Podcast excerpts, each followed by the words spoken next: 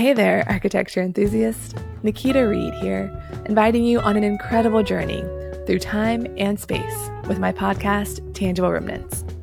Historic preservation and sustainability? Let's go ahead right now and debunk the myth that they are opposites. In fact, they are two sides of the same coin, shaping our collective future.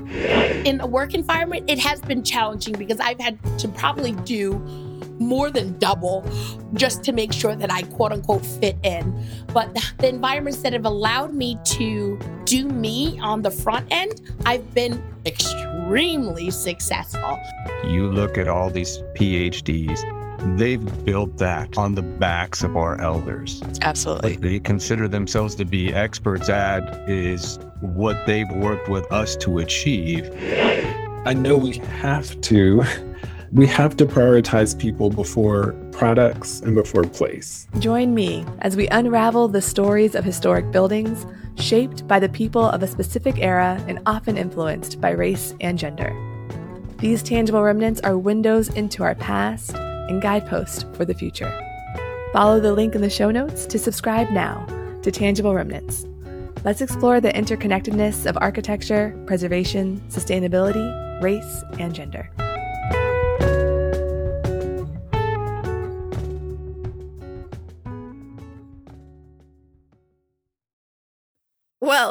This charrette was a shit show. It was a hot ass mess. Even though it took forever to record. Sorry, I just had to say it. Yeah, you it can was a cut it out, John.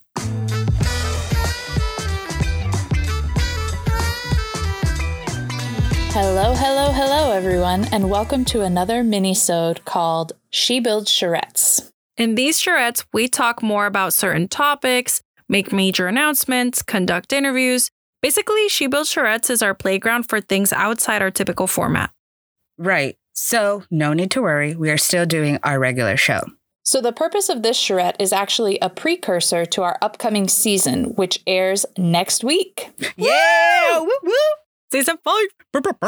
We wanted to have a conversation about the theme of season five, which is partnerships or power couples, before we dive into the individual ladies. Yes. A listener of the show, Kate Regev, wrote a chapter in the Routledge Companion to Women in Architecture book. How cool is that?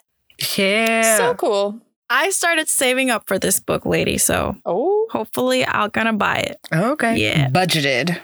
I mean, it sounds like a good one, but I digress. Kate wrote a chapter about husband wife partnerships that she was super kind enough to share with us. And it brought up some interesting topics we wanted to share today. All right. Now let's jump in. Let's start with some themes that we found in the chapter that stood out for us. For me, for example, a big one was husbands as male allies. So, in the case of this chapter, if it wasn't for women marrying their husbands or starting their own firms, they wouldn't have gotten far in the profession. For today, we have our heritage, you know, that these women, they are doing their part to move the profession forward, which is great. But could you imagine how much closer we would be to equality in the profession with male allies helping? yeah, that's so true. It really does help having men who support women moving forward in the profession. And these women were able to more easily do great things because they had a supportive spouse. Yes, I hmm. think there's a lot that people, in this case women, can accomplish on their own, but there's no doubt that it all gets accomplished faster when you have the support, especially the support of people in places of power. And to me, that's why male allies are so important in moving the profession forward. Thank you to all the men that are listening to this show and support our message. Whoop, whoop. Yeah, and I like that we bring up the importance of support because that also speaks to the structure of collaboration and how the structure of architecture firms moved from the solitary one man show to partnerships at the beginning of the 20th century. And the profession was also becoming more organized with licensure and industry standards as well. Husband wife teams capitalized on that because it started becoming more normal to have firms with partners. And this also lent itself to a more collaborative firm culture, which we see was happening in husband wife firms early on and then became normalized in the industry after World War II with larger firms that were set up in a more corporate style where partners had equal standing. Yeah, I like that husband wife firms didn't invent partnerships and collaborations, but that they were at the forefront of that change. So people sometimes think that it wasn't until later in the game that firms started becoming collaborative, but it's like, no, sir and ma'am. Husband wife duos have been doing that since 19th century. Bam. That's right. Exactly. Another point that Kate makes is that there was a need for a collaboration because the project types were becoming bigger and more complex. And mm. firms were getting bigger in size. So they needed to divide the work between partners. But what I thought was interesting was in the chapter when she implies that these quote unquote partnerships in the husband wife duos it helped deceive the public's perception. Instead, Louise Bethune and husband, it was Bethune and Bethune, which to the public, you might think it's a father and son firm or brother and brother. Small minded people couldn't fathom that there could be a woman and man to run a firm. That's true. A hundred years ago, it would have been an outrage for a wife to have a career, much less mothers. Insert Phyllis Schlafly sound bites here. it sucks, but that was just the social norms of the times they were living. It was Mm. eye opening for me, even though I should not have been surprised, to read the story of Mary Gannon, who stopped practicing at her own firm, Gannon and Hands after she had a kid. It just makes what Louise Bethune did of running her firm post labor that much more impressive to me. Mm-hmm. Yeah, for sure. I found that super interesting as well that by partnering with their husbands, they were able to sort of deceive the people, like Jessica was saying. And it might have been seen as more socially acceptable to have a woman architect within a husband wife duo. But I also think that an upside, so to speak, of women working in a husband wife partnership was that they had more flexibility to raise their kids or fulfill the societal requirements of a quote unquote wife at the time. Whereas Mary Gannon, like you said, she had founded the first two female partner firm with Alice Hands. And I wonder if she had been in a husband wife partnership, would she have been able to have more flexibility to keep working after having her kids? Maybe it wouldn't have been full time, but she might have been able to do more than she was. You know, this reminds me of what we are seeing today. So we'll take a step back through, you know, my line of work and well, because of where my interests lie, I have heard a lot of stories from women architects. And it's fascinating to see how having children becomes such a pivotal moment in their careers. Around the time that they have kids, that's when they decide to start their own firms or to take on a different role just to accommodate having children. I can also see the shift now because of the pandemic. You know, employees are demanding different things from their employers, and employers are having a tough time trying to find candidates because job candidates, specifically women, are still having to be the main caregivers at home. I believe that's why we've also seen a rise of entrepreneurship in the past year and a half or so. Oh, that's true. I hadn't thought about that at all, Jessica. Good Mhm. point. That makes me wonder what projects are these ladies working on? Probably whatever typologies they have experience working on, which could be a whole myriad of things now, but we know that it wasn't always the case. Like when we told the story of Jane Drew and how all the work she was given was designing kitchens because they thought that's all she would know how to do. Sadly, that was really common, even in the beginning of the 20th century. Hmm. Yeah, that was another thing the chapter brought up that a lot of times women were pushed into doing residential projects, which were thought of as the quote unquote women's domain. This wasn't true of all the partnerships. We learned in our Louise Bethune episode that she specifically tried to take on non residential work because of that stereotype with women architects. However, I think as we see in the chapter, some women were still pigeonholed into that type of project, whether they wanted to be or not. Hmm. Interesting point, Lizzie. Actually, Lizzie, as someone that works in residential architecture, how do you see it today? Yeah. I, I always think about this when we talk about this subject because I went into residential architecture because I just like it more. I like the Mhm. scale and the type of work compared to larger projects. And when I think about my office and other residential offices in our area, a lot of them, including mine, are male led, which I think just goes to show that the profession is male dominated, no matter what the stereotype of women's roles in it are. hmm But Yeah. our office is now more women than men, but it wasn't always the case. And if anything, I'm more excited about the fact that there are more women working with me. It doesn't make me think like, oh, that must be because we do residential work. But maybe that's also because I just like it and I never thought of it in that way. Hmm. But if that stereotype was so prevalent as the chapter talks about, it always makes me wonder how men start residential firms and how they felt about that stereotype. Also, I'll admit that in school, it felt to me that residential was maybe thought of as less glamorous per se. I mean, we study a lot of really famous house projects and that kind of thing too, but I don't know why. I just thought that in school. And nowadays, it just doesn't feel like that's what the Starchitects are working on, but maybe that's not how other people see it. That's interesting, Lizzie. I never thought of it that way. I agree with a lot of what you said, but I would question if our notion of residential architecture being less glamorous is something we think because we're in the profession and because most of the famous contemporary projects and architects we know, study, and gaga over are not residential. Yet, to everyone else outside the profession, I would think residential architecture is what they know and impress them. I mean, when I open up a magazine or scroll through Instagram or see shows on TV, most of them are architectural projects that are houses. I think that's what is more famous or prominent to people outside of our profession. Yeah, I completely agree. I think that perception is more within the architectural community and profession. But to most non architects, housing and residential architecture is their closest connection to architecture, which I Mhm. think is one of the reasons I always liked it too. So then I would answer your comment about why male architects get into residential design by saying they probably do it for the same reasons like you, right? But you Yeah. brought up, yeah, I think you brought up something very important that there's this perception a hundred years ago and probably to this day that residential architecture is a woman's job, yet most of the field is run by men. So what does that mean? I think it speaks to how it's a male led profession, no matter what the perception is, like we've already said. And Mhm.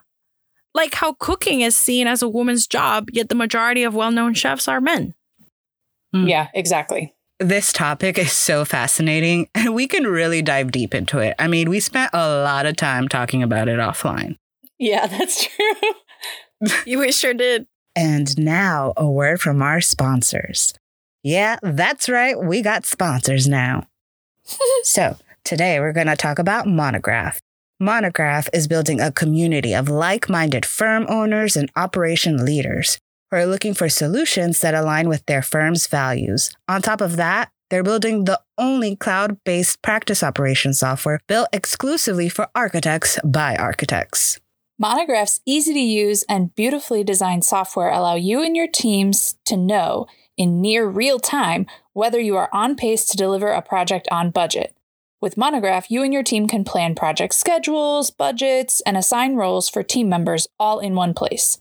Track a project's financial health with their unique Money Gantt, which takes your team's time and makes it simple to see whether you are on track for financial success and use their firm wide revenue forecast to make important strategic decisions. The best part of Monograph, it doesn't require a degree in finance to use. Woo. To experience the difference today, sign up for a free trial at monograph.com. To underscore their commitment, on March 8th through March 10th, Monograph will be hosting the follow up to their amazing virtual conference entitled Section Cut. This three day event brings together firm owners, operation leaders, and project leaders together to learn from their success stories and workshops how to improve their business. There's even an entire day dedicated to a virtual career fair where employers pitch their firms. You can register today to reserve a seat by visiting sectioncut.com. And now, back to the rest of our show. Yep. Okay. So, like what happened to the role of the architect, right? In residential homes. I Mhm. wonder if shows like HGTV or these like mass production home communities, how much has that influenced these things? This is definitely a larger conversation that I know has been going on for years. And as a profession, I know that this notion of what role an architect should have in residential architecture and the public perception of it is something that people are still trying to address. But bringing it back to the chapter of this book, I wanted to point out the anecdote that Kate provided, which was very telling of how society saw women architects. And I'm talking about the story of Margaret King Hunter. In the chapter of this book, they mentioned a Life magazine profile of the architect Margaret King Hunter. She was an architect with her husband in the 1950s, based out of New Hampshire. The profile began to describe her as one of the few successful women architects that had designed her own home, right? But there isn't at least one image of her actually designing. Like, not one, or her workspace. The only images that you see of her is of her in the kitchen, or cleaning with the vacuum cleaner, or burping a baby. But her actual desk, you see like maybe a corner or something, but barely. In fact, the title of the article, it's called Housewife's House. Ugh. Yeah, exactly. So, you know, unfortunately, we won't be telling her story in the next coming season, but for sure in another. Okay. Mm. Eh, Just you But wait. You wait. Future episode alert. Because her story needs to be told that she's just not at home burping her babies and cooking in the kitchen. Please. So, yeah. Uh, fortunately for you listeners, though, this season, we aren't going to let those kinds of stories go untold. We have proven that our ladies can be designers and mothers, and they can start firms and families. And I feel like in school, and like this article, we were only taught one side of the story, you know, the male perspective, perhaps. But this season, like all of our seasons, we will find out about the women that made an impact to some of your favorite designs. yes. You want to give them some tidbits? Uh, well, I mean, you know, you, you, you've heard of Alvar Aalto, but have you heard of Aino Aalto or Elissa Aalto? Never. Probably not. Well, you will. You will. Season five. That's that's what's up. That's what's happening. Well, you know, we've heard a lot about Eero Saarinen, but have we ever heard of Aline Saarinen? I don't think so. Mm-mm. Exactly. Mm-mm. And you've you've heard tons about Frank Lloyd Wright, I'm sure, over the years. But did you know the woman behind most of his really famous renderings? Mm. Marion Mahony Griffin. See, there you, You go. might have heard of her, but but have you really heard of her? Probably but not. people probably don't know her story. But Yeah. they might have heard her name. You know, They're about to know more, They're gonna know the full story. as they should. that's right. So stay tuned for that coming next week. Yes. Now, the chapter of the book, it is an interesting read. So if you like our show, you'll definitely like this chapter of the book. Yes. So check out our show notes for a link of how to get a hold of Kate's book and the chapter. Yeah. Well, this charrette was short and sweet and a lot of fun. I hope that all of y'all out there listening enjoyed it too. Please let us know what you thought of our little mini episode. We really value your input and feedback. So tell your friends, your spouses, your newspaper magazine, your future star architects, or the people at HGTV to give us five stars on iTunes and write us a review. Did you know that She Builds podcast is a part of the Gable Media Network? You know, that cool podcast network that has awesome content by some awesome people, all related to the AEC industry. Be sure to check out 10 podcast shows that are on Gable Media currently. That's G A B L media.com. Check it out. Woo-hoo. Yep, yep. Woo! You can email us your thoughts at shebuildspodcast at gmail.com. Leave a comment on our website, shebuildspodcast.com, or follow us on Instagram and Facebook at shebuildspodcast and on Twitter at shebuildspod. Remember, next week, season five. See you then. Bye. Or how much has it? Imp- oh, oh, okay.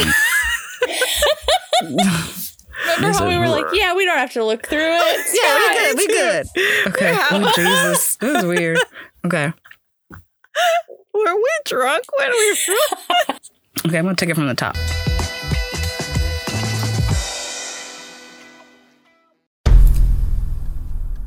I've mentioned it to my family, but in terms of telling people, like, oh, yeah, we're doing this, I'm looking for projects. You got anything? Yeah. I'm, I'm not there yet because it scares the out of me. Dreaming of launching your own architecture firm? Well, buckle up for a wild ride with Emerging, the podcast that shares what it's really like to start an architecture firm. Where do we begin? We don't even know what type of business to formalize as. Is it an LLC? Is it an LLP? Like, how are taxes? I mean, the list is astronomical. Season 1 featured founders Jeffrey, Lexi, and Chris, owners of Level Studio Architecture, are your fearless guides on this unfiltered journey from napkin sketches to a thriving studio. One evening, stumbled into one last dive, we sat at the bar and pondered our postgraduate futures.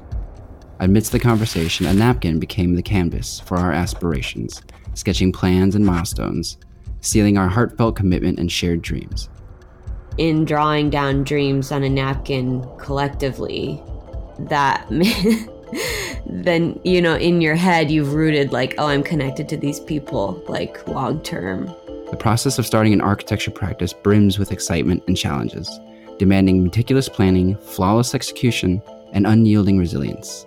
I kind of hate the term because it's so overly used, but I think everybody knows imposter syndrome, and I think it's it's so real to this day. I, I I don't know if it's with everybody, but with me, I'm always questioning like, us, can we do this? Are we ready to do this? Are we prepared? Can we do it? Did we just decide a name? We did it, guys. Oh my One that god! came out of nowhere. It came out of nowhere. I liked it. I saw it. Ready to turn your aspirations into reality? Follow the link in the show notes to subscribe to Emerging and chart your own path to architectural success.